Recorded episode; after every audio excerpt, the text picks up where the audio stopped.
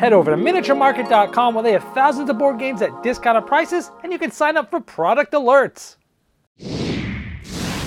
Hello, my friends, it's the Game Boy Geek here, and today we're going to be trying to get into each other's heads. Think about what they're going to play, use a little bit of deduction, and try to balk. That's the game we're looking at. Today is Balk, B A L K, the simple game of complex strategy for two to four players. This is one I backed on Kickstarter. It came in, I've had some time to spend with it, so let me show you how it's played. I'll see you on the other side. All right, well, let's talk about Balk. The things I liked about it first are it's portable. It's a small little tin and it fits right in your pocket. You can literally just take it anywhere, just pull the thing out and play anytime, anywhere, even fit on an airplane, whatever. Uh, so nice and compact in that tin. I know a lot of people don't like tins, but at least it's going to keep these cards safe when you put this thing in your pocket. You probably still want to put a rubber band on it though, because it can pop open a little bit.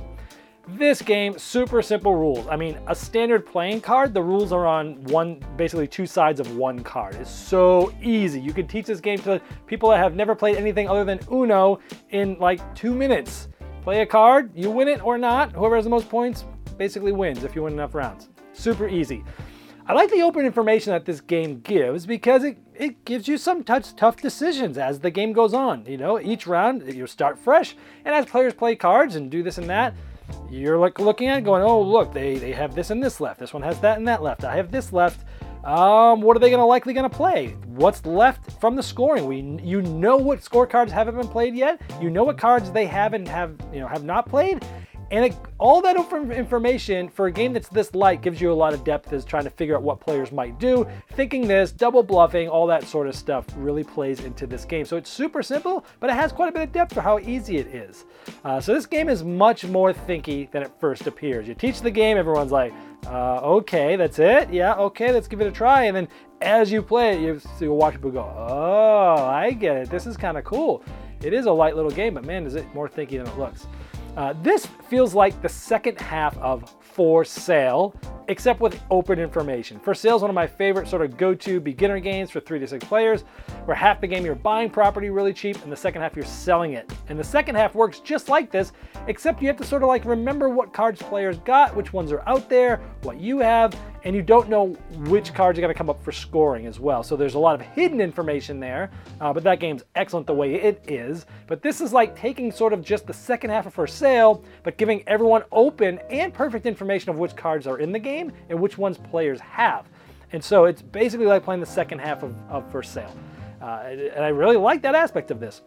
It's a great way to get new gamers in to deeper games like For Sale. And I'm not saying For Sale is a deep game, it's a gateway game. But this is even pre that. If you ever, again, at a place, at a park, at a store, you could play this game with literally anybody and then go, oh, did you like this? Let's bring out For Sale. Oh, do you like this? Let's bring this out. You know, so you could show them this world of gaming.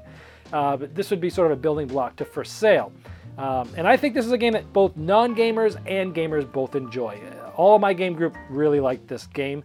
Uh, it's a great gift for non-gamers. Get them this gift for you know for Christmas up and coming. Uh, and so, what did I not like about it? Well, winning three rounds makes it a little long for what it is. But you could easily just say whoever wins two rounds or whoever wins one round. You could just play it quick and go, hey, let's just play it once. Whoever wins wins, or you know, let's just play it twice. Uh, or you could just say, you know, whoever wins twice. So you could you could just vary it if you want house rule that. It's probably fine. Now, but playing three rounds, eh, it gets a little repetitive. It's it's best played a few times, then okay, let's move on to something else. Um, I would have. Uh, uh, the second thing is uh, the game is as of right now not available. Like if you go to their Kickstarter page and you click to like buy now, it says, well, we'll let you know when it's available. So I don't know if they printed a whole lot of extra or not, but I hope this game comes back into print so that other players can play it because it is a fun little great game that you can have in your collection. So it's not available, so that's a negative. I hope they make it available soon.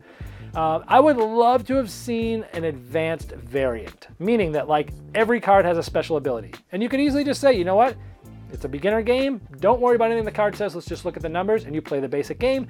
But gamers will have, oh, you know what? I'm going to play this card and it's going to allow me to do X. It adds one to this card, allows me to pick up a card I played or whatever. Just like play with some different abilities so that you're sort of incentivized to play a card, maybe not that's the smartest card to play for now, but you want it for its ability to set something else out later. I think it would have given this game a lot of depth and a lot more legs uh, for gamers to play it more often than just using it for sort of a gateway thing. Uh, also, I would have liked to have seen sort of the style scoring for Las Vegas, which is a popular dice game where, hey, if two people tie for the top, then it goes to the next lowest one. Versus like, oh, you guys both played your nine. Well, you don't get it, and neither does anybody else. Because I could have looked at that and went, oh, you know what? They both have their nines and their sevens. If they both play the same card, hmm, let me play my one. And I might be able to win that card with the one, thinking those two are going to outthink each other and they're just going to play the same number. But no, it gets out and it's gone. I, I think I would have liked a variant to say, hey, you know what? You could play this other variant where both of them are the same, then the next lowest wins. Of course, you could just house rule it, play it that way, but it would have been cool to kind of have that as part of the game. Uh, also, um, Again, it's on Kickstarter. It wasn't easily available. So that's pretty much it. Those are my negatives, my positives. If you're looking for a quick, easy, super simple game to teach, but one that gamers will like as well, you're going to want to check out Balk, and hopefully you can get it soon. This has been the Game Boy Geek, breaking down barriers, growing relationships through board games by helping you find the next one you'll love.